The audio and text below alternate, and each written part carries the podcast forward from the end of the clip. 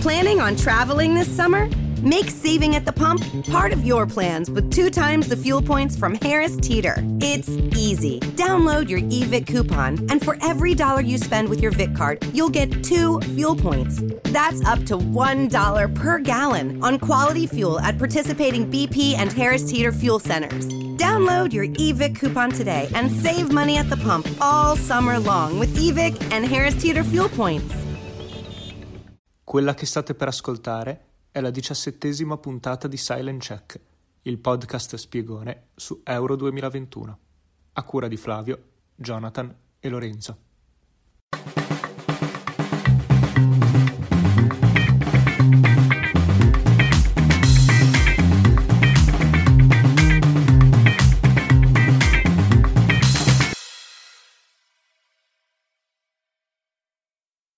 E ci siamo. Con un format eh, insomma che arriva alla sua data e la più attesa quantomeno da noi eh, perché ripercorreremo probabilmente l'europeo che per la nostra generazione, quindi nati alla fine degli anni ottanta e inizio di, e inizi degli anni novanta, è stato un po' l'europeo che ci ha lanciato eh, nel grande calcio come appassionati, ecco, non solo come tifosi eh, degli azzurri. E ovviamente saremo noi tre e anche in questo caso, anche per parlare di Euro duemilaquattro, avremo un ospite d'eccezione, è un grande e fine conoscitore di, eh, di calcio, uno che eh, ama eh, almeno quanto noi, se non di più, europei e mondiali, uno che se le ha viste tutte, perlomeno che io sappia Euro duemilasedici e eh, Russia duemiladiciotto. Benvenuto a Livio Ricciardelli.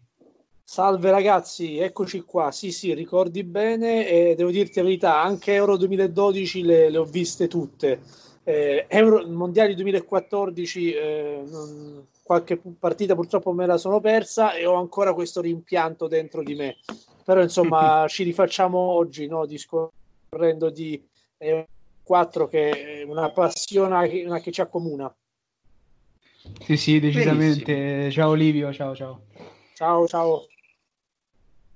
Io direi senza troppi indugi, visto che poi c'è veramente un mondo da, eh, da raccontare e da, e da dire, lascerei eh, a Flavio la consueta eh, contestualizzazione di, di quel duemilaquattro che poi per noi sportivi fu un anno straordinario, ecco.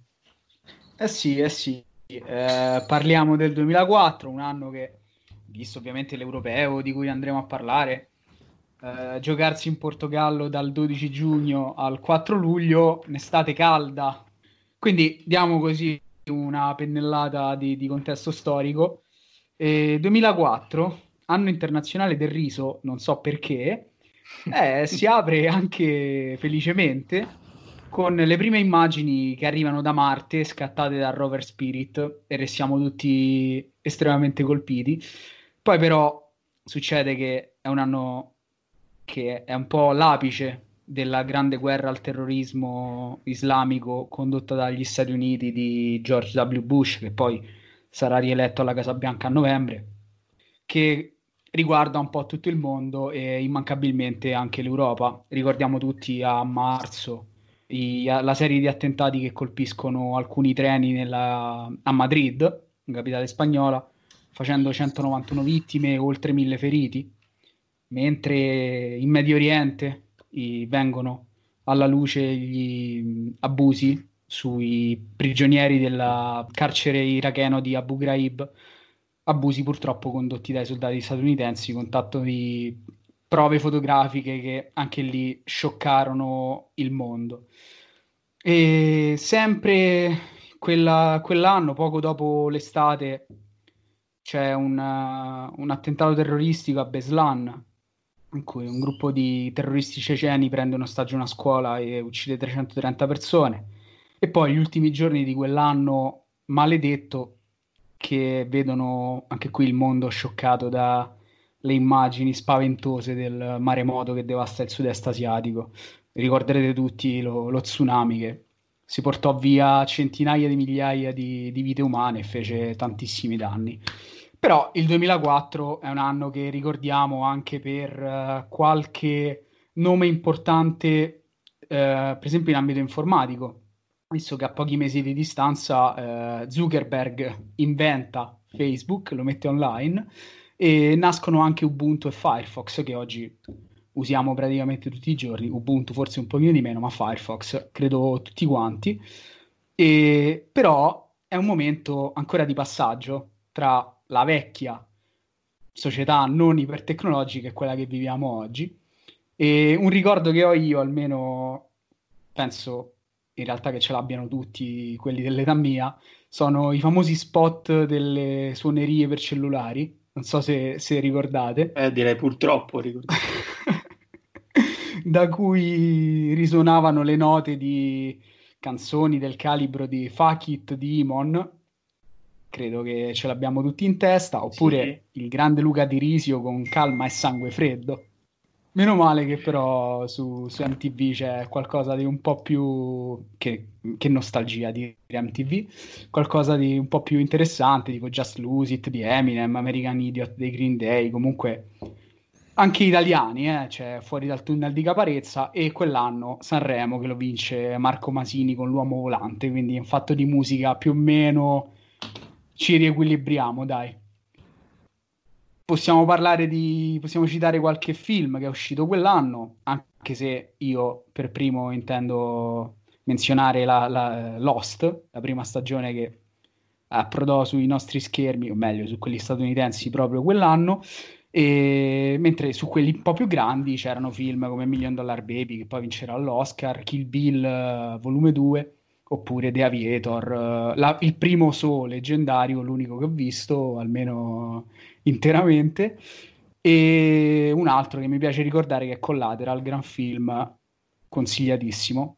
E poi finalmente veniamo allo sport, che è quello che ci interessa di più, e il duemilaquattro è un anno importante, perché non solo è l'anno delle, della ventottesima edizione dei Giochi Olimpici, che si giocano proprio ad Atene, si giocano, sono ospitati proprio da Atene.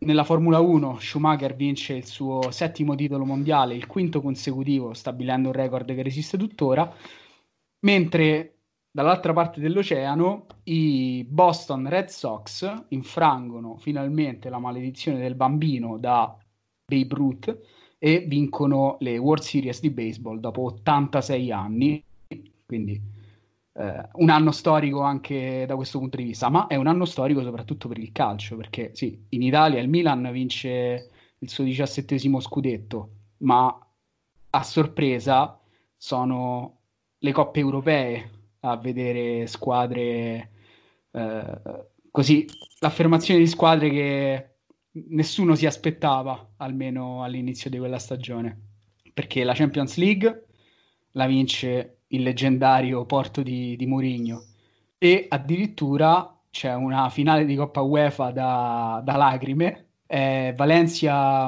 O M, Olympique Marsiglia, vinta dal Valencia per due a zero se non ricordo male, correggetemi se sbaglio. Sì sì, confermo, confermo. Esatto, e, e quindi quell'anno, almeno io di quell'anno ho ricordi particolarmente eh, vividi, perché non era, non era comune, insomma, vedere una squadra portoghese, almeno per noi intendo, di, di, più o meno di quell'età, una squadra portoghese alzare la Champions, oppure il Valencia di, eh, di Rafa Benitez alzare la, la Coppa UEFA.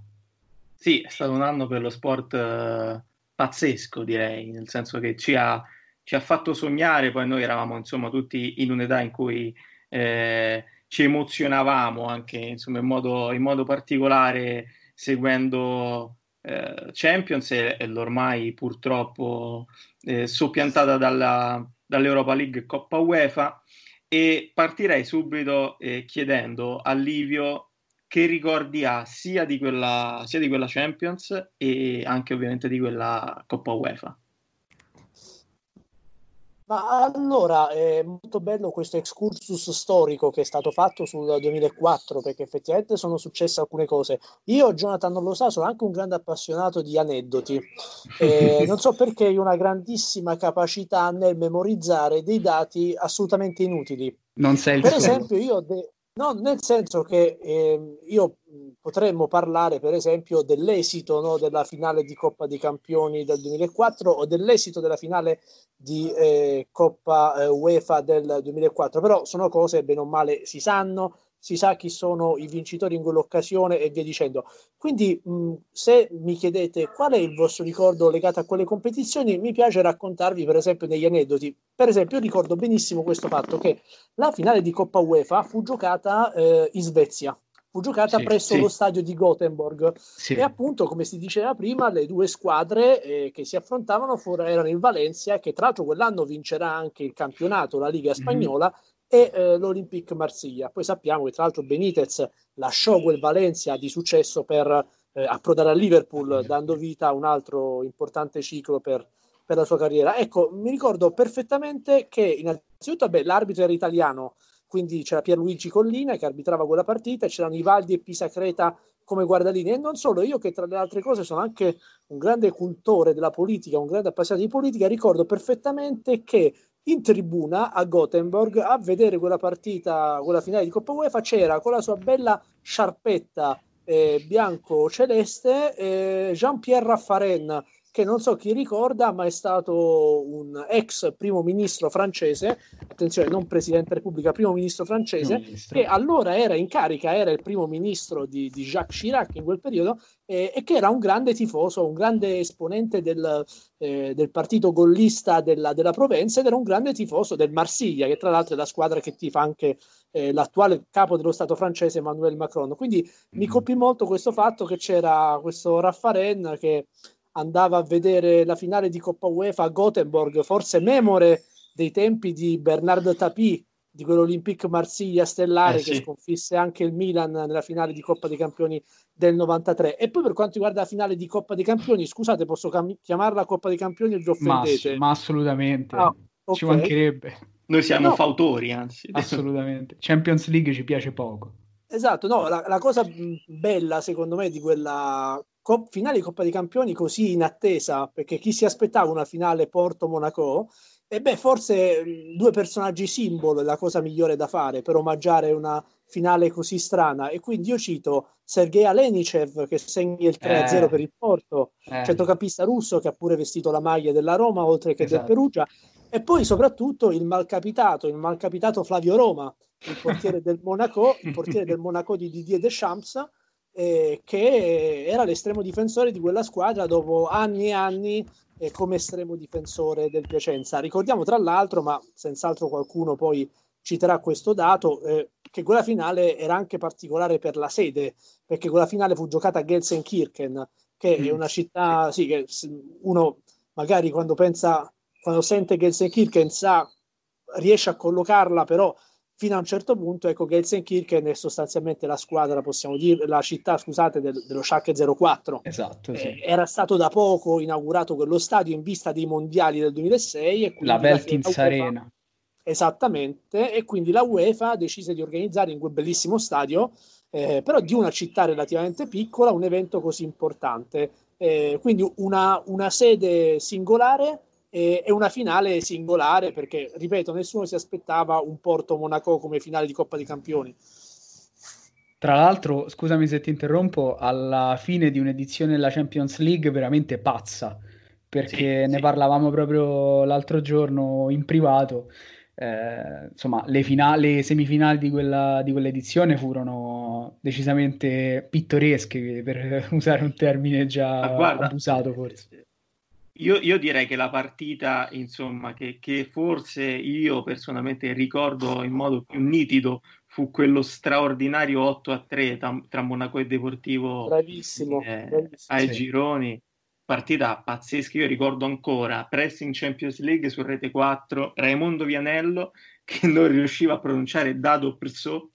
Esatto, eh... aveva segnato tanti gol in quella partita, credo una tripletta, credo. Sì, sì, sì, ma partita pazzesca. Ma altra partita pazzesca fu eh, il quarto di finale tra Milan e Deportivo La, La Coruña. Cioè, insomma, con Depor Milan... che sbatte fuori il Milan ignominiosamente. Assolutamente, una partita pazzesca. Eh, il Monaco che, che butta fuori il, il Real Madrid eh, per i gol in trasferta con un tre a uno, insomma, eh, fuori casa. Cioè, È stato veramente il Chelsea di Ranieri in semifinale. Il Chelsea, che ancora era il primo Chelsea, insomma, di, eh, di Roman Abramovich, quindi non era ancora eh, quello che poi costruirà l'anno do- dall'anno dopo, insomma, José Mourinho. È l'anno che lancia ovviamente José Mourinho, è l'anno di Deco e Julie, che probabilmente erano i due giocatori eh, emblemi di, delle due squadre che arrivarono in finale e che l'anno dopo, se non sbaglio, entrambi passarono al... al Barcellona. Quindi veramente un'edizione della Champions che ci regala eh, tanti, anche tanti campioni eh, del futuro. E cito invece eh, la Coppa UEFA, eh, un giocatore in particolare, Didier Drogba, che diciamo eh, con quel Marsi- trascina quel Marsiglia fino, insomma, alla sfortunata finale, ma che si consagra al grande, al grande pubblico. Eh, e veramente io qui poi ho davanti i nomi, li leggo e veramente i brividi. uh, Fernando Morientes, che fece una stagione pazzesca quell'anno in, uh, in Champions League, insomma, Riccardo Carvaglio, che ci davamo anche, insomma, tra, tra di noi. eh, c'è, c'è stato veramente tanto tanto tanto spettacolo in quella, in quella Champions, e grande preludio a quello che poi sarà eh, uno degli europei, a mio parere l'europeo degli anni, diciamo, degli ultimi vent'anni, più, probabilmente più bello, più spettacolare per certi, per certi versi. Sì, quantomeno quello che ha riservato più sorprese, più montagne russe emozionali, dai, mettiamola, un, un bruttissimo termine, però per, credo per definire qualcosa che, se siamo qui a ricordare oggi con questo, con questa passione, evidentemente Mary redeemed a fifty thousand dollars cash prize playing Chumba Casino online. I was only playing for fun, so winning was a dream come true. Chumba Casino is America's favorite free online social casino. You, too, could have the chance to win life-changing cash prizes. Absolutely anybody could be like Mary. Be like Mary. Log on to Chumba Casino dot com and play for free now. No purchase necessary. Void where prohibited by law. eighteen plus terms and conditions apply. See website for details. The voice in the preceding commercial was not the actual voice of the winner. Everyone is howling about Paws of Fury. It's the most fun comedy of the summer. I am your father. What? No, I'm not. Michael Cera. It's showtime. And Samuel L. Jackson. What the motherfucker cocker spaniel's going on here? Paws of Fury. Only in theaters July fifteenth. Rated P G. Forte, sì, lo ha lasciato, non forte, indelebile. E quindi direi, alla fine di questa marcord un po' generale, di tuffarci direttamente nel... nel vivo della manifestazione, passerei la parola a Loga, che ci renderà edotti del, del torneo. Beh sì, intanto eh, è, una, è un torneo che trova, come dire, le radici di tutto quello che è il calcio attuale, perché vediamo l'ascesa all'epopea e soprattutto, come dire, la, la prima vetrina per tantissimi campioni che hanno, con, eh, che hanno, come dire, connotato la nostra era, per dire lo stesso Cristiano Ronaldo, lo stesso Ibrahimovic, tutti i giocatori, come dire, diventati grandi direttamente da quella, eh, da quella manifestazione. Eh, prima di tutto, come avete fatto notare prima voi, ad esempio con tutto il...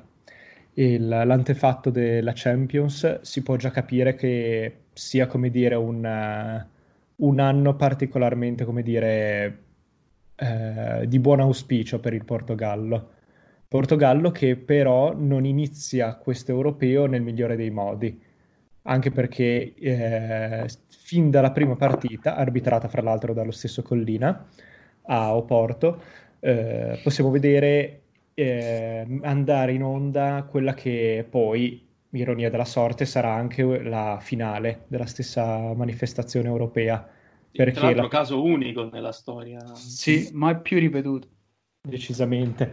E vediamo soprattutto eh, l'ingresso in campo al quarantaseiesimo di Cristiano Ronaldo, che durante questa gara eh, segna anche il suo prim... la sua prima marcatura con la nazionale portoghese. Ad esempio, purtroppo eh, il risultato della partita vede la Grecia, come dire, clamorosamente mh, vittoriosa contro la squadra di casa e favorita, anche eh, con, prima con un gran gol eh, di Karagunis e poi successivamente con un rigore trasformato da Bassinas. E provocato e dallo stesso provocato Ronaldo. Da Ronaldo. Provocato soprattutto da Ronaldo. Ronaldo che riuscirà in qualche modo a mettere una leggera pezza al novantesimo quando segnerà il suo primo gol con uh, la maglia lusitana, che però non, uh, non sarà, come dire, sufficiente per uh, uh, portare a casa la vittoria.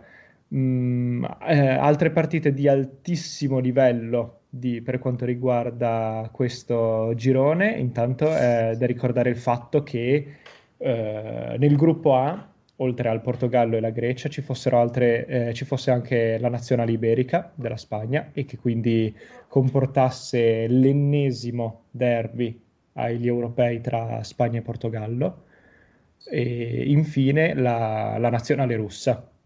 In, di queste partite, nel derby iberico a portare a casa la vittoria nell'ultima partita sarà lo stesso Portogallo grazie a un gol di Nuno Gomes, ma quello che, come dire, do, eh, su cui dovremo porre maggiormente l'attenzione è su come termina in generale il gruppo. Se il Portogallo infatti dopo il primo scivolone della prima partita riesce agevolmente a, por- a vincere con la Russia e poi successivamente con la Spagna, vediamo Grecia e Spagna che terminano il girone essenzialmente a pari punti, con entrambe a quattro punti. In questo caso arride, come dire, il, la, il, la fortuna alla Grecia, che passa come seconda semplicemente per una questione di differenza reti. Infatti, eh, riusci- essendo riuscita a segnare sia nella partita con, tra Grecia e Spagna, terminata uno a uno, e poi successivamente riuscendo a mettere con Vrisas lo zampino anche nella, nella sconfitta con la Russia, riesce a realizzare quattro reti, che sono il doppio di quelle della Spagna e che le consentono quindi di passare il girone come seconda. Ma io la domanda subito per quella Spagna che ancora non era, insomma, quella che poi abbiamo conosciuto dal, forse dal duemilaotto in poi, però era già una Spagna che, mh, eh, come dire, mostrava al mondo qualche giocatore che poi avrebbe segnato l'epoca delle Furie Rosse, insomma, eh, c'era già ovviamente Xavi, Xavi Alonso, eh, Fernando Torres, insomma era una Spagna che mh, eh, forse iniziava ad essere poi la, la corazzata che, che per un decennio quantomeno ha monopolizzato il... il calcio europeo per, insomma, per, per nazionali. Beh, intanto bisogna dire il fatto che eh, an- in quella Spagna c'erano an- eh, iniziavano a calcare il campo alcuni dei giocatori che poi hanno, come dire, fatto l'epopea della Spagna, soprattutto dalla successiva manifestazione. Va notato come Iñaki Saez, il selezionatore, non avesse portato all'europeo Don Andrés Iniesta, ad esempio, e eh, possiamo notare in eh, tutta la selezione un, in pratica un blocco essenzialmente iberico proveniente dalla primera division, division. Se infatti escludiamo Fernando Morientes, quell'anno al Monaco, tutto il resto della squadra eh, proveniva essenzialmente dal campionato spagnolo, mm, equamente ridistribuito tra Valencia, Real Madrid e Barcellona, con anche, possiamo ricordarci, Juan Carlos Valer- Valerón e César Mantín del Deportivo La Coruña. Sì, c'era pure Etxeberria per quanto riguarda, diciamo, eh, i giocatori non delle squadre tradizionali mh, del Madrid-Barcellona in quella Spagna. Eh, comunque io penso, ritengo che quella sia ancora una Spagna di transizione, ritornando alla domanda di prima, cioè ehm, forse uno incomincia a intravedere la Spagna dei grandi successi dai mondiali del duemilasei. Io sono dell'idea che da quei mondiali uno incomincia a vedere veramente la Spagna che due anni dopo avrebbe vinto i campionati europei di Austria e Svizzera. Eh, ricordo veramente in quei mondiali delle partite straordinarie a livello proprio di estetica calcistica, per quanto riguarda soprattutto i gironi. Ne ricordo una pazzesca con l'Ucraina che finì quattro a zero se non ricordo male. In questo caso c'è ancora Camacho di mezzo, eh, è ancora un po' una Spagna di transizione, a mio modo di vedere, non è forse ancora pronta eh, ad essere la nazionale competitiva, eh, del, del, più competitiva del mondo, come sarà da lì a pochi anni. Sì, ma Livio mi ha tolto le parole di bocca, perché effettivamente era più o meno il mio stesso pensiero, e effettivamente quella Spagna era un po' a metà tra gli anni novanta, non proprio brillantissimi, e poi ovviamente i duemila, dal duemilaotto in poi, anche se ovviamente Livio ha già giustamente ricordato il duemilasei, comunque sono stati quelli che l'hanno vista imporsi a tutti i livelli per tre, tre de- edizioni consecutive Dei, dei massimi tornei per nazionali, quindi comunque una, una fase, quella del duemilaquattro, un po', un po' così interlocutoria. Eh, io però di questo gruppo vorrei soprattutto citare la vittoria della Russia sulla Grecia, l'unica squadra che riesce a, a fare due gol a, a, agli ellenici, eh, pur finendo rovinosamente ultima, però almeno con l'onore di poter dire io... Vabbè ragazzi, noi li abbiamo battuti questi, questi matti qui. Tra l'altro quella Grecia io sono particolarmente affezionato, perché c'era un calciatore della Roma che oh, tengo sempre nel mio cuore come Traianos Dellas, calciatore incredibile, una lentezza, penso, credo il difensore più lento che abbia mai visto, ma di un, di un cuore incredibile, e lo dimostrerà anche più in là nell'europeo, ma ne parleremo, ci arriveremo. Direi di passare a questo punto al gruppo B, che è un altro gruppo sì. interessante. Sì, nel gruppo B invece abbiamo come squadre la Francia, eh, proveniente dal pessimo, ma pessimo eh, mondiale del duemiladue, e poi eh, insieme ad altre squadre come l'Inghilterra, la Croazia e la Svizzera. Se la Svizzera è essenzialmente una figurante in eh, quella manifestazione europea, dove non eh, riesce quasi minimamente a imperserire i piani delle altre tre grandi nazionali, eh, vediamo qui invece come la sfida Eh, la sfida eh, come dire, mh, principale del girone sia fin dalla prima partita. Infatti si sfidano eh, Francia e Inghilterra, che poi si contenderanno il primato del girone, e vediamo come eh, un'Inghilterra che dopo essere passata in vantaggio al trentottesimo con Lampard riesce a dilapidare letteralmente il, questo risultato, regalando la vittoria alla Francia nel pressoché nei minuti di recupero. Infatti eh, Zidane riesce a pareggiare l'incontro al novantunesimo, per poi riuscire a portare la, a strappare la vittoria proprio sul fulmicotone grazie a questo rigore mh, clamorosamente regalato alla Francia da parte dell'Inghilterra. Da parte di una persona particolare, insomma. Da parte di genio e sregolatezza. Ma in realtà due, in realtà due sì. Perché... Sì, per carità, c'è anche l'uomo che stiamo per citare, ma il retropassaggio che fa Gerrard di testa non ha alcun senso, soprattutto no, visto no. che la, la, la Francia premeva parecchio, e poi interviene, vabbè, lo, lo dico io? Sì, sì, sì, sì, vada, sì vada.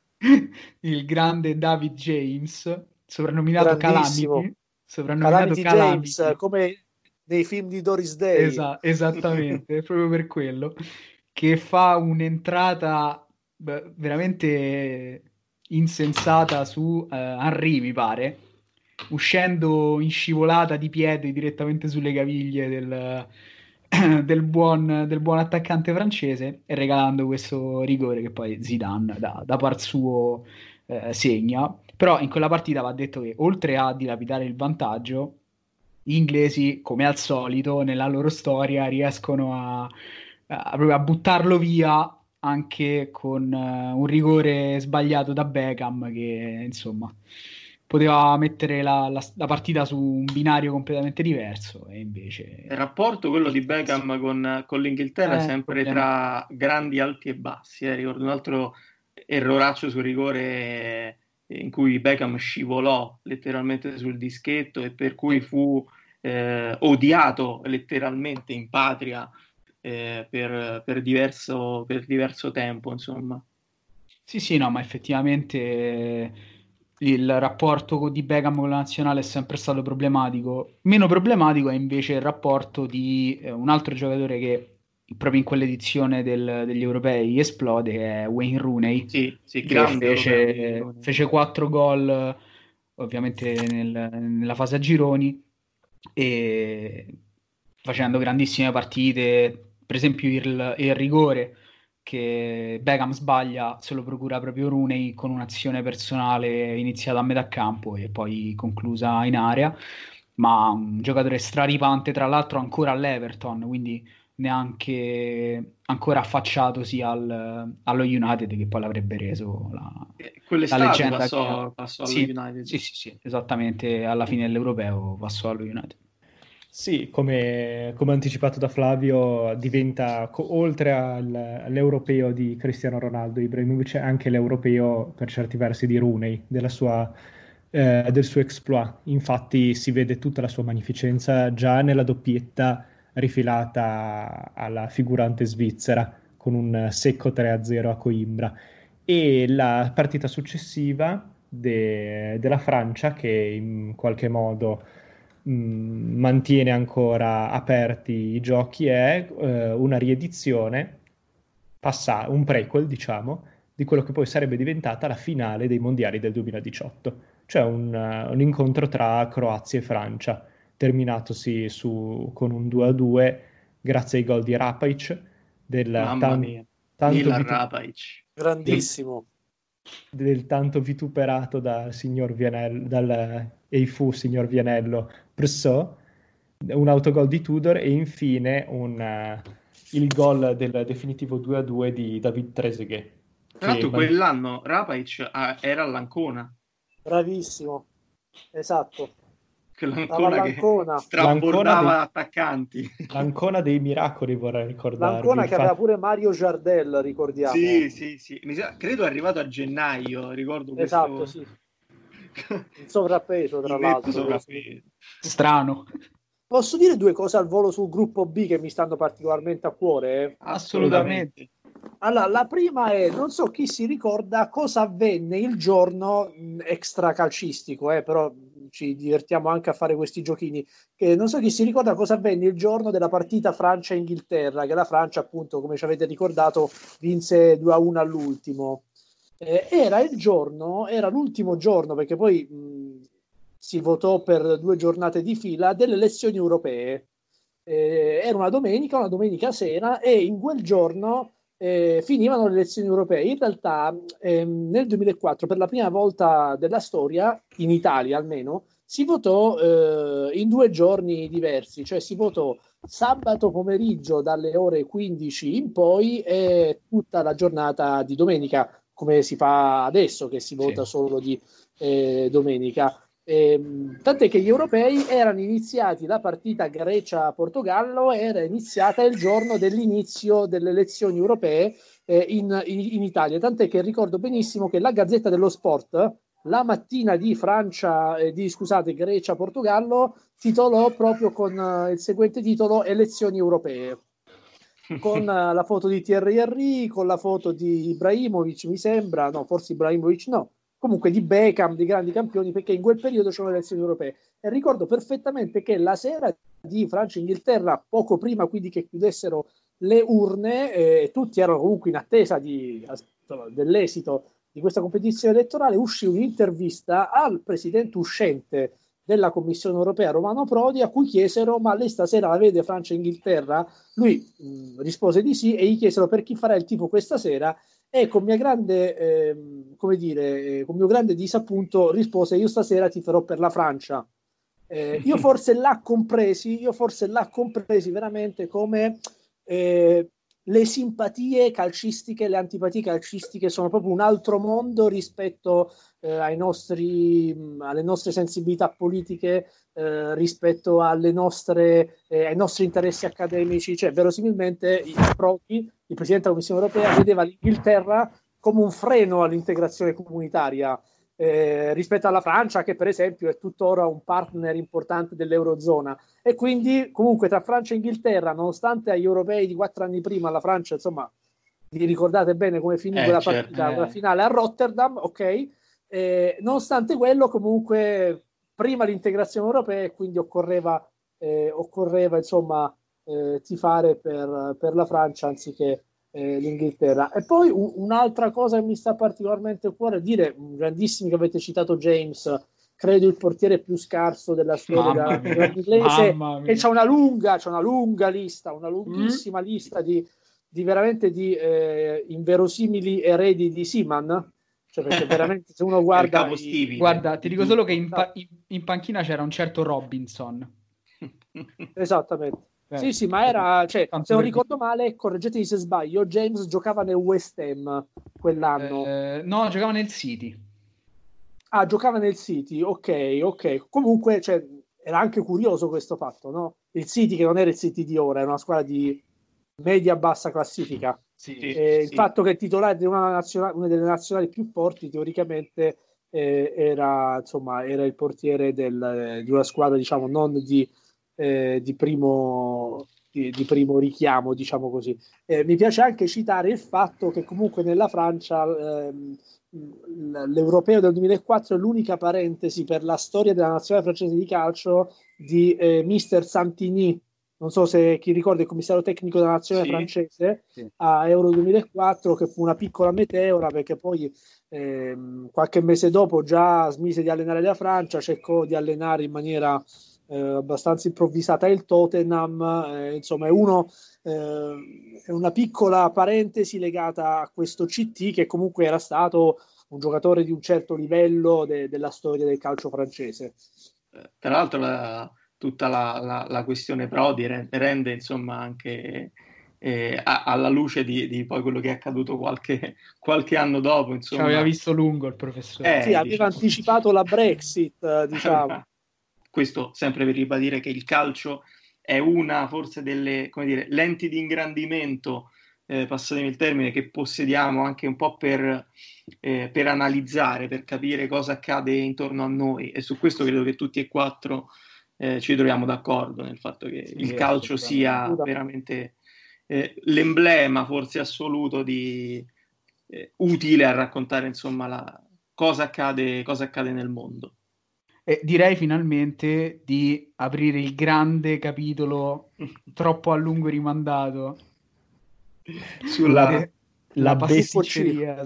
La bestia nera di Silent Check, diciamo. Allora, era, il girone, era decisamente il girone più facile del torneo, cioè, ah, sì, ma a mani basse, a mani bassissime. Ma tra l'altro, Livio, non so se, se lo sai, ma noi eh, andiamo avanti fin dal primo episodio della, della serie parlando di questa della pasticceria danese, ovvero rievocando quei biscotti, insomma, eh, al burro. Eh, in, in quelle scatole di latta, insomma, che, che tutti noi abbiamo a casa e che tutti noi non abbiamo mai trovato, perché dentro spesso le nonne mettevano, come dire, gli utensili per, per il cucito, e, certo, certo. e proprio rievocando la pasticceria danese, che un po' noi, noi italiani eh, ci, ci ha segnato, insomma, anche perché la nostra storia agli europei è sempre stata estremamente estremamente negativa da questo punto di vista, e quello fu un colpo eh, che abbiamo fatto fatica a digerire per, per parecchio tempo. Sì, tra l'altro accuratamente preparato, eh, ma forse ne parliamo meglio tra poco. Eh sì, c'è qualcosa da dire adesso, eh. Dopo anch'io ho un'annotazione da fare sul famoso biscotto del due a due. Scandinavo. Beh, perché allora non iniziare a parlare di questa l'epopea consumatasi nella nazionale italiana tra il quattordici giugno e il ventidue giugno duemilaquattro, in un girone, eh, nel girone C, composto da Svezia, Danimarca, Italia e Bulgaria, eh, esordiamo nella manifestazione europea con un Danimarca-Italia di una sonnolenza assoluta, e soporifera e assoluta eh, noia. Eh, che ci permette ovviamente di iniziare con la prima figuraccia del, del campionato europeo. Infatti con la Danimarca non riusciamo a passare in vantaggio e eh, siamo costretti fin da subito a partire con il freno a mano tirato, con un zero a zero che però ci, non ci porta via soltanto due punti, ma ci porta via addirittura quello che è uno delle stelle di quella squadra. Infatti Francesco Totti Eh, viene beccato nel, dalle televisioni a lasciare, come dire, un, uh, tracce del suo D N A eh, sul viso del povero Paulsen, eh, che gli costa però una squalifica pesantissima che, li, che lo obbliga a, manten- a dover salutare anzitempo l'Europeo.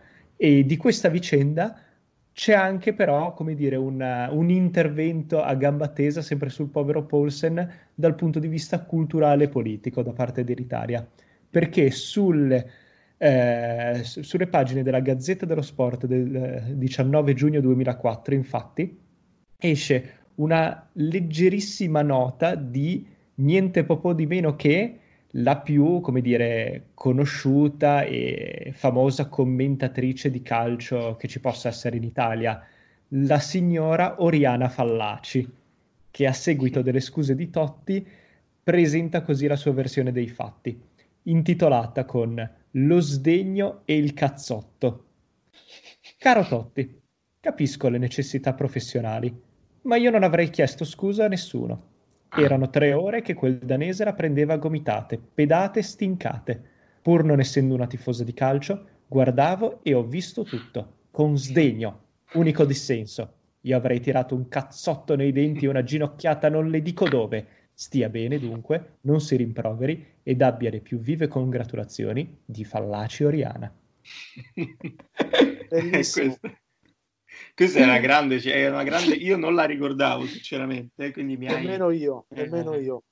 Sì, effettivamente intervallata tra un suo attacco ai musulmani e ai messicani, nemmeno io ricordavo questo suo, la Danimarca come suo nuovo, come dire, bersaglio politico. Però devo dire che rim- rimane comunque nei nostri cuori questa, questo suo intervento a gamba tesa sul povero Paulsen. C'è anche da dire, scusate se mi intrometto, che quella squalifica di tre giornate fu al centro di, una, di un vero e proprio intrigo internazionale, perché eh, in realtà sul momento non se ne accorse praticamente nessuno. Nessuno, nessuno. Le immagini vennero fuori due, un paio di giorni dopo la partita ed erano riprese da una telecamera danese che era stata puntata per novanta minuti solo ed esclusivamente su Totti, a insaputa di tutti quanti. Né Totti né la nazionale eh, italiana sapeva, sapevano nulla di questa telecamera personalizzata, che oggi è ormai, insomma, lo sappiamo tutti, le varie Skycam, eh, Raicam e tutte queste cose particolari. All'epoca non, eh, insomma, non era così comune, e questa telecamera, tra l'altro, era probabilmente deputata proprio a riprendere qualche gesto inconsulto del, del numero dieci, che comunque è sempre stato avvezzo a colpi di testa, colpi di cioè, gambe c- casomai c- no, ma di, di qualsiasi cosa, ce li ricordiamo bene, oltre al famoso calcione a Balotelli, ricordo comunque spinte, eh, insomma, mani in faccia, oppure i famosi tacchetti sulla schiena di Ramelov. Quindi comunque Totti era un personaggio messo nella lente di ingrandimento, i danesi lo sapevano bene e ovviamente hanno mandato Il, il provocatore per eccellenza del, eh, calcio, sì, eh, del calcio europeo a, a dargli fastidio per, per novanta minuti, e ovviamente la Fallaci non poteva farsi scappare l'opportunità di, di creare la polemica. Tra, tra l'altro, l'altro quel gesto costò a Totti la sponsorizzazione della Nike, perché dopo quel, quello sputo e tra l'altro anche parole poco carine spese nei confronti delle allora Total novanta da parte del capitano romanista, la Nike decise di così tagliare Totti da, dal proprio parterre di stelle. No, in ogni caso, per tornare al campo, quello che, che più piace a noi, era una Danimarca che aveva anche parecchio di italiano e per, insomma, per, per far piacere a Livio anche due eh, grandi giocatori che hanno segnato anche per certi versi la storia dell'Udinese. Eh, ovviamente parliamo di Per Kroldrup, ma soprattutto di un giocatore che io amavo particolarmente, ovvero Martti Jorgensen, che certo. centrocampista di assoluto livello, che poi passò alla Fiorentina, ma c'era un certo Jon Dahl Tomasson al Milan, Thomas Helveg all'Inter, Martin Laursen al Milan. Insomma, era una Danimarca che attingeva anche dalla, dalla nostra Serie A giocatori tutto sommato interessanti. Ovviamente eh, non, non c'era un grande, un, un, una grande stella in quella, in quella Danimarca, a differenza invece di una Svezia che, come vedremo a breve, eh, ci regalava un attacco stellare per certi versi. Ricordiamo anche il portiere della Danimarca, uno dei tre portieri della nazionale danese. Abbiamo parlato qualche minuto fa dell'Ancona, e Edman, non so chi ricorda il portiere Edman, sì. Era pure un esponente comunque della Serie A, perché per pochi mesi, ma insomma veniva da, dalla squadra marchigiana. Eh, quindi sì, questo era un elemento che molti eh, opinionisti avevano segnalato, cioè la nazionale italiana è molto conosciuta da, dalla nazionale danese, perché molti giocatori giocano in Serie A. Eh, e questo forse si, si vide in quella partita, perché fu una partita veramente molto bloccata e diede l'impressione de, di una Danimarca in grado veramente di bloccare, di rendere inoffensiva eh, l'Italia. Io non ricordo un tiro dell'Italia, io non no, ricordo eh, un'azione singolare di un giocatore, un guizzo di un giocatore italiano, non ricordo un tiro da fuori, non ricordo nulla. Diciamo che la Danimarca fu... Eh, ricordiamo Morten Olsen, Morten Olsen tra l'altro allenatore di, di quella nazionale, eh, un grande insomma del calcio danese, eh, ecco, fu brava diciamo a renderci abbastanza inoffensivi, imbrigliati, neanche a dire il, il solito, quello che oggi chiamiamo il bus davanti alla porta, no? Fu proprio veramente a tutto campo, nel senso non, non, non fummo mai neanche vicini ad essere pericolosi. Io la, la ricordo forse come la partita più soporifera che abbia mai visto, quantomeno sicuramente della, della nazionale, ma forse anche oltre. In realtà poi quell'Italia non arrivava proprio eh, in modo particolarmente brillante, comunque il gioco dei trapattoni non è mai stato noto per lo spettacolo, e in più c'erano state anche delle polemiche per quanto riguarda le convocazioni, con eh, Gilardino Baggio. e Baggio tenuti fuori, Di Vaio e Del Piero inclusi, ma dopo una stagione non proprio esaltante. Quindi comunque, come al solito, gli esordi italiani non sono mai troppo brillanti, almeno io non ricordo partite d'esordio. Ricordiamo anche la polemica sulla mancata convocazione di Alberto Gilardino, sì, che sì. Sembra un aspetto, cioè è un aspetto questo in realtà di grande interesse, perché ricordiamo che qualche settimana prima in realtà in Germania si erano tenuti i campionati europei under ventuno, che esatto. L'Italia aveva vinto nettamente in una bellissima finale eh, contro la Serbia per tre a zero. Tra l'altro interessante quella eh, compagine del under ventuno del duemilaquattro, perché comprendeva molti elementi che saranno anche utili due anni dopo in occasioni dei mondiali, eh, per esempio Marco Amelia, Daniele De Rossi. Eh, in quell'occasione Gilardino era uno dei giocatori principali del, della squadra, eh, aveva fatto veramente una marea di gol col Parma in un'annata anche non uh, troppo fortunata, se uno ci pensa sì. Bene, e quindi anche la mancata convocazione di Gilardino insomma fece un po' storcere il naso a qualche eh, osservatore. Però direi che è interessante anche il proseguo di quello, soprattutto di quello eh, sì. che, che è il girone C. Sì, perché se vediamo che la Danimarca e l'Italia non riescono, come dire, a sfondare, trovare, a bagnare la prima marcatura, vediamo invece una Svezia che eh, risulta devastante contro la malcapitata Bulgaria. Bulgaria che, termina, che terminerà poi il suo girone con zero punti e con nove gol subiti, quasi essenzialmente a causa di quella, di, di quella della prima partita inaugurale, che vede la Svezia imporsi con un cinque a zero netto. Anche da bellissima, io la ricordo. Sì, sì, gol pazzesco di Larsson, non so chi si ricorda, sì. Al volo di testa. Larsson, sì.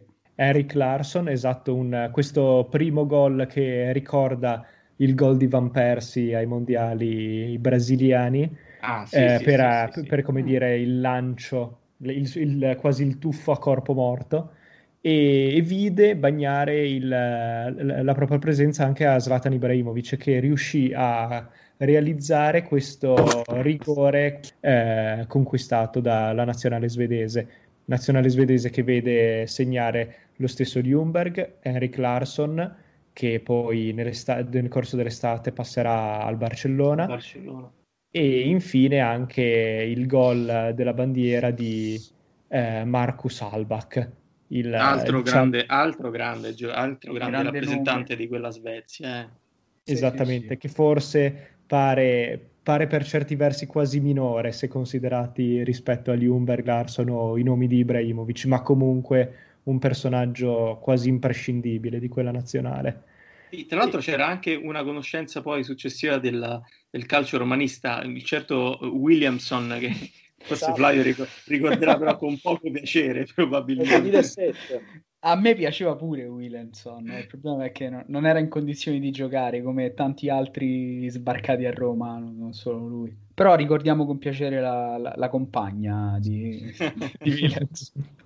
Ma altre, ci sono altre curiosità in questa nazionale svedese. Prima di tutto il secondo portiere della nazionale svedese, Magnus Hedman, che militava in quel periodo all'Ancona, e eh, so- eh, soprattutto la particolarità della panchina della nazionale svedese. Infatti non eh, c'era un solo allenatore, ma c'erano ben due eh, persone a guidare la nazionale scandinava, Tommy Soderberg e Lars Lagerbäck, che poi al termine della manifestazione manterrà la panchina in solitaria.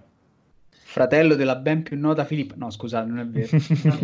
No, ricordiamo Lars Lagerbäck, allenatore dell'Islanda agli europei del duemilasedici, tra l'altro. Grande, diciamo, allenatore eh, che, che poi ha girato un po' tutta la Scandinavia, uno di quelli che è restato sempre in quella zona del mondo e che in nazionale ha fatto quasi sempre bene. Eh, ma la Svezia, al contrario di come spesso viene dipinta, di come è stata dipinta due anni fa, completamente a torto, è comunque una nazionale sempre fastidiosa, sempre ostica da, da affrontare, poi a prescindere dal fatto che avesse dei fuoriclasse assoluti come Larsson, come Ibrahimovic, comunque è una squadra quadrata, tosta, che dà fastidio, e ovviamente quando così si allea con i vicini di casa diventa veramente problematica, quasi invincibile. Eh sì, de- decisamente sì. Anche perché la povera Bulgaria, dopo il cinque a zero con la Svezia, prova ovviamente a rialzare la testa e portare, come dire, una ventata d'orgoglio, che però mh, si arena di fronte alla seconda eh, sua partita del girone con la Danimarca, dove con un netto due a zero stavolta, dove segnano Gronkier e Jon Dahl Tomasson, eh, vede già tramontare definitivamente qualsiasi speranza del passaggio del girone. E è nella seconda giornata che però eh, nasce definitiva, eh, esplode definitivamente la stellina di Antonio Cassano. Eh, è in quella partita infatti che Cassano eh, segna eh, al trentasettesimo contro la Svezia, portando in vantaggio l'Italia. L'Italia che sembra, come dire, eh, riuscire a portare a casa i tre punti e quindi mantenere seriamente delle serie speranze del passaggio del turno, che però vengono gelate definitivamente dalla prodezza di Zlatan Ibrahimovic, che nel, dopo una parapiglia, diciamo, in area di rigore, eh, lo stesso Ibrahimovic, all'epoca militante all'Ajax, riesce a tirare fuori uno dei suoi marchi di fabbrica, cioè quel colpo di tacco molto quasi tirato fuori dal taekwondo, che crea una specie di palombella, di parabola, alla quale eh, Bobo Vieri non riesce, come dire, a eh, mettere un freno. Infatti gli passa letteralmente sopra e eh, permette alla Svezia di portarsi a quattro punti nel girone, e eh, ri- riducendo al lumicino le speranze di un'Italia che si trova a due punti e decisamente in uh, difficoltà. Infatti la situazione al, al termine della seconda giornata vede eh, la Svezia eh, a quattro punti nel girone, seguita eh, a pari punti da anche la Danimarca, anch'essa a quattro punti, e infine un'Italia che eh, ha soltanto due punti ottenuti con soli due pareggi. In questo momento quindi l'Italia Eh, si vede obbligata prima di tutto a vincere la partita con la povera Bulgaria, e allo stesso tempo sperare che tra Danimarca e Svezia non avvenga, come dire, il segreto di Pulcinella, cioè un, diciamo un, la possibilità che non solo pareggino ma addirittura con quei, quelle due reti che sarebbero più che sufficienti da escludere la selezione italiana dal proseguo della manifestazione. Purtroppo l'Italia nel primo tempo con la, del, con la Bulgaria continua a boccheggiare e trova tutte le sue difficoltà con il rigore che la Bulgaria seg- eh, riesce a realizzare con Petrov al quarantacinquesimo del primo tempo. Eh, L'Italia però esce dagli spogliatoi con, come dire, una... un'altra faccia e riesce immediatamente a ritrovare il pareggio grazie a un gol di Simone Perrotta, all'epoca ancora al Chievo Verona, che dopo un traversa e un pallone che non si capisce bene se sia entrato o meno, riesce a ribadire in rete il pareggio, il pareggio dell'Italia. Eh, Italia che poi, con, eh, nonostante, come dire, le migliori as- eh, aspettative createsi dopo pochi minuti, non riesce continuamente a trovare la via del gol, che troverà solamente poi al novantaquattresimo, sempre con Antonio Cassano. Celebre è la sua, come dire, esultanza di gioia dopo il gol, nella, nel, come dire, nel, pensando di essere riuscito a segnare il gol che permette all'Italia di qualificarsi. Quello che non sa però è che da, dall'altra parte del Portogallo, più precisamente a Oporto, si sta consumando probabilmente il capolavoro di pasticceria di MasterChef che quelli europei hanno programmato. Eh, la Danimarca riesce due volte a passare in vantaggio eh, grazie a una doppietta di Tomasson, prima al ventottesimo, eh, recuperata poi da, come dire, un'uscita a valanga di Sorensen, che permette a Larsson di realizzare un rigore che riequilibra eh, la situazione.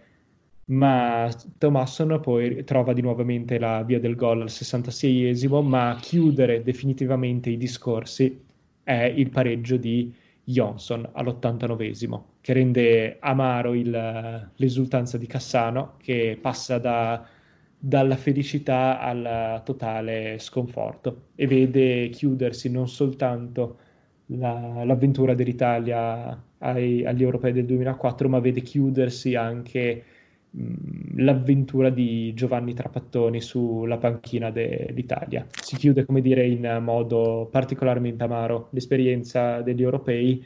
Eh, diciamo che avventure di Trap sia nel duemiladue che nel duemilaquattro, veramente con due, due eliminazioni che più scottanti probabilmente non, no, non si può, insomma. Tra Ma ricordate altro... il fatto che avesse un organico di altissimo livello, se considerato sì. purtroppo a quello che l'Italia eh, sforna nelle convocazioni ormai da parecchi anni. Stiamo parlando comunque di una squadra che aveva in attacco campioni del calibro come Del Piero, Vieri, Totti, Cassano, e senza contare che, come dire, le, le riserve in attacco lì erano Corradi e Di Vaio, considerati comunque due ottimi giocatori. Sì, fu un europeo t- tremendo per, per Bobo Vieri, nel senso che veramente eh, ric- eh, raramente ricordo un, un Vieri così, così opaco, così sottotono. Sì, tra l'altro io invece ricordo nella partita con la Svezia proprio una serie di occasioni mangia- di, di, di gol sbagliati veramente clamorosi, e poi soprattutto nella partita finale tra Svezia e Danimarca Il, uno striscione esposto proprio all'inizio che anticipava quel pareggio che definirei scientifico, mm. e questo striscione recitava proprio due a due Nordic, vi- Nordic Victory, ciao Italia, quindi sì. filatorio perfettamente. Un aspetto importante da analizzare secondo me in merito a quel biscotto è che, eh, mi permetto di dire, secondo me la UEFA fece di tutto per favorire quell'esito, mm. o almeno fece di tutto per non impedirlo. Mi spiego subito. Io eh, in, quella, in quell'estate, ne parlavamo anche eh, prima, eh, passai alcuni giorni nel corso degli europei, appunto del duemilaquattro, in Grecia. Non, non vidi purtroppo la finale in Grecia, deve essere stata un'esperienza veramente eh, pazzesca, non stare in Grecia, ad Atene, Eh, il giorno della finale, però alcune partite anche della Grecia le ho viste eh, appunto in Grecia, e vidi eh, perfettamente a Nauplia, che è la capitale storica del Regno di Grecia, eh, la partita tra Italia e Bulgaria, Guardate, io ricordo perfettamente che eh, al fischio di inizio della partita Italia-Bulgaria, nell'altro campo, durante Danimarca-Svezia, stavano ancora gli inni nazionali.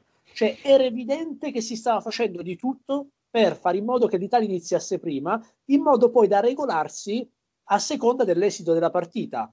Se magari l'Italia perdeva, si poteva pure evitare, no? Teoricamente un biscotto. Vedendo che invece l'Italia aveva, insomma, poteva anche vincere, si organizzò questo bellissimo due a due. Tra l'altro, giusto ricordare una cosa che sfugge agli storici del calcio, che in realtà l'Italia era in una situazione molto critica, indipendentemente dal due a due, tant'è che, pensate, se quella partita fosse finita tra Italia e Bulgaria, dico, fosse comunque, ehm, scusate, tra Danimarca e Svezia, se quella partita fosse finita comunque ehm, uno a uno, cioè se fosse comunque finita a pareggio ma non due a due, eh, comunque all'Italia non bastava vincere nemmeno due a uno. Deve vincere tre a uno.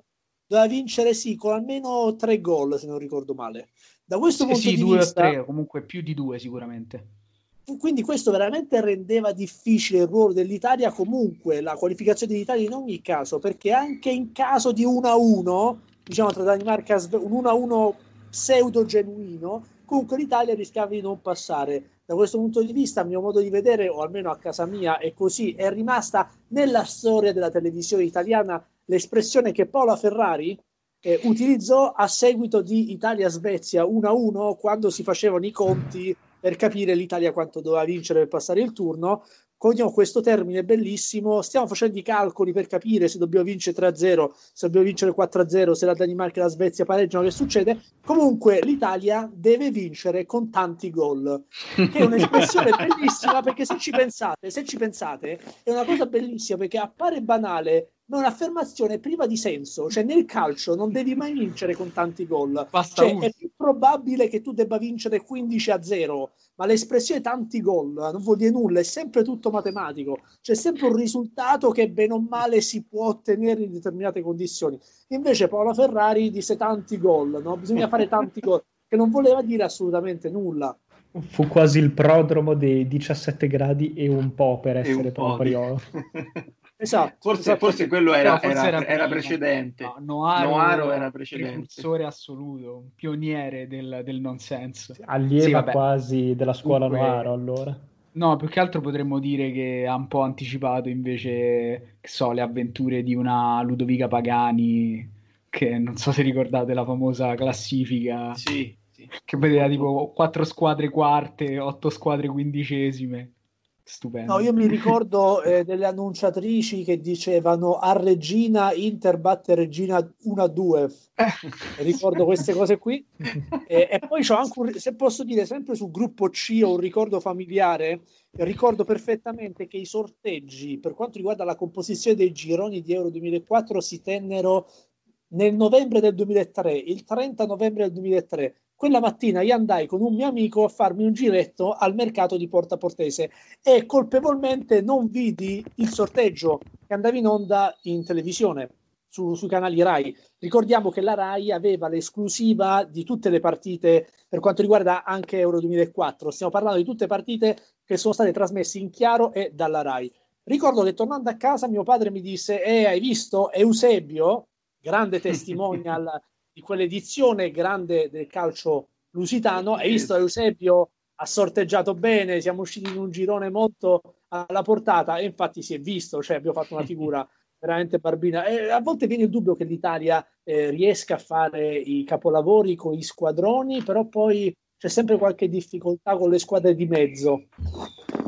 Confermo, sì, sì, abbiamo, sì, sì. abbiamo parecchi problemi con queste squadre medio, spesso anche piccole, che ma basta, guarda, magari basta si vedere chiudono le ultime edizioni. Cioè noi abbiamo fatto bene in gironi terribili con uh, Belgio e Spagna, per dire, per citarne due, e poi in un mondiale siamo riusciti ad uscire in un girone con uh, la Nuova Zelanda e la Slovacchia, per, per dire, sì. Quindi sì, effettivamente probabilmente è un po' un limite, non, non so dovuto a cosa, però effettivamente si, eh, si ripete nel nel tempo. Però io, per passa- prima di passare al gruppo D, e che ci regala altre emozioni, quell'anno direi che un'Italia ci fece sognare, e voglio fare questa piccola citazione perché merita, perché qualche, qualche settimana dopo invece gli azzurri del, del basket non solo eh, conquistarono l'argento ad Atene con una grande squadra, tra l'altro in finale con, con l'Argentina, ma eh, batterono addirittura gli Stati Uniti in una delle gare pre, insomma,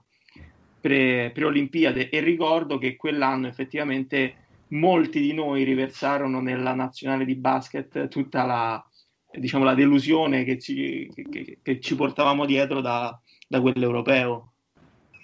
Assolutamente, ecco, questo è pure un altro elemento di interesse, cioè il fatto che la Grecia vince gli europei l'anno delle Olimpiadi, e quelle Olimpiadi furono effettivamente magiche, perché l'Italia si aggiudica la medaglia d'argento, non avveniva dal millenovecentottanta, dalla finale contro la Jugoslavia a Mosca, però in quel caso sì. non c'erano molte nazionali, c'era il boicottaggio, quindi sì, per i tempi sì. Stati Uniti non c'erano, cosa non da poco, però che ricordi, che ricordi la semifinale delle Olimpiadi di pallacanestro vinta contro la Lituania, ma anche che emozioni, possiamo dirlo, c'è l'Argentina che batte gli Stati Uniti, cioè in semifinale, comunque insomma sono eh, insomma, una, una bellissima stagione anche di, di Olimpiadi, e in tutto questo, e concludo questo passaggio, scusate, non scordiamoci sempre un dettaglio non da poco, che europei vinti dalla Grecia, Olimpiadi in Grecia, nel marzo del duemilaquattro il centrodestra dopo otto anni ritorna a vincere le elezioni legislative in Grecia,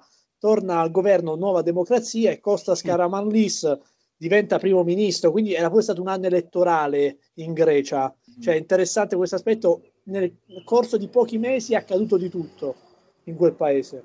Sì, poi l'hanno scontato con gli interessi sei sette anni ah, dopo. A quale purtroppo. Prezzo? Esatto. Eh, ci sono eh, stato esatto. pure io in Grecia. È successo pure questo. Ci sono stato pure io. altro, altro fatto degno di nota. Come no, dire, quella esatto. stagione. Esatto. E direi quel... di passare a questo punto all'ultimo girone. Eh sì, perché c'è la Lettonia, ragazzi. Io voglio vedere eh. cosa mi dite sulla Lettonia. Eh, siamo esatto. pronti, siamo pronti. Siamo.